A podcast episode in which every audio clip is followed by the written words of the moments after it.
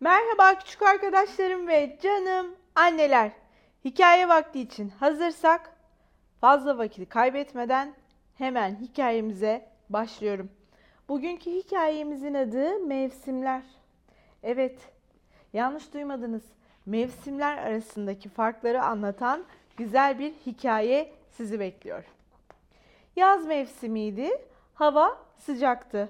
Ağaçlarda yapraklar, meyveler vardı. Çocuklar bahçelerde oynuyordu.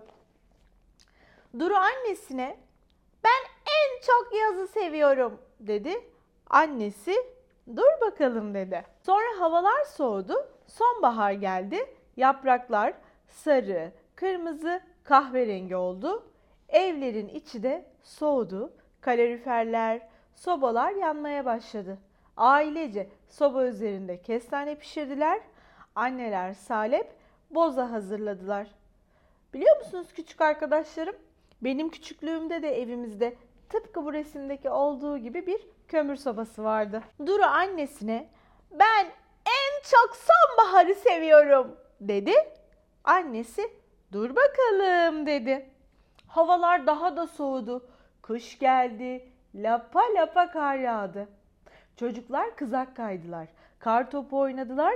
Bahçelerde kardan adam yaptılar.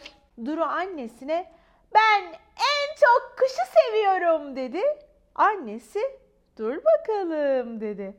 Sonra havalar ısınmaya başladı. İlkbahar geldi. Meyve ağaçları çiçek açtı. Çiçekler beyaz ve pembeydi. Her yer yemyeşil oldu. Kuzular doğdu. Çayırlar kuzularla doldu. Duru annesine ben en çok ilkbaharı seviyorum dedi. Annesi dur bakalım dedi. Sonra tekrar yaz geldi. Okullar tatil oldu. Günler uzadı. Duru bahçede arkadaşlarıyla oynamaya başladı. Ailecek kırlara çıktılar. Köye, akrabalarının yanına gittiler.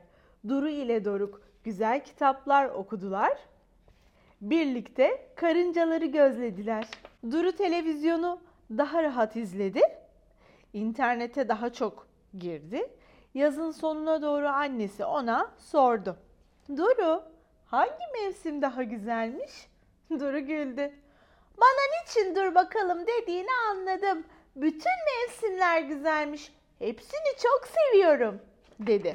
Böylelikle Duru hem mevsimler arasındaki farkları öğrendi hem de her mevsimin kendi içinde bir güzelliği olduğunu görerek hepsini bütünüyle sevmiş ve farklılıklarını görmüş oldu.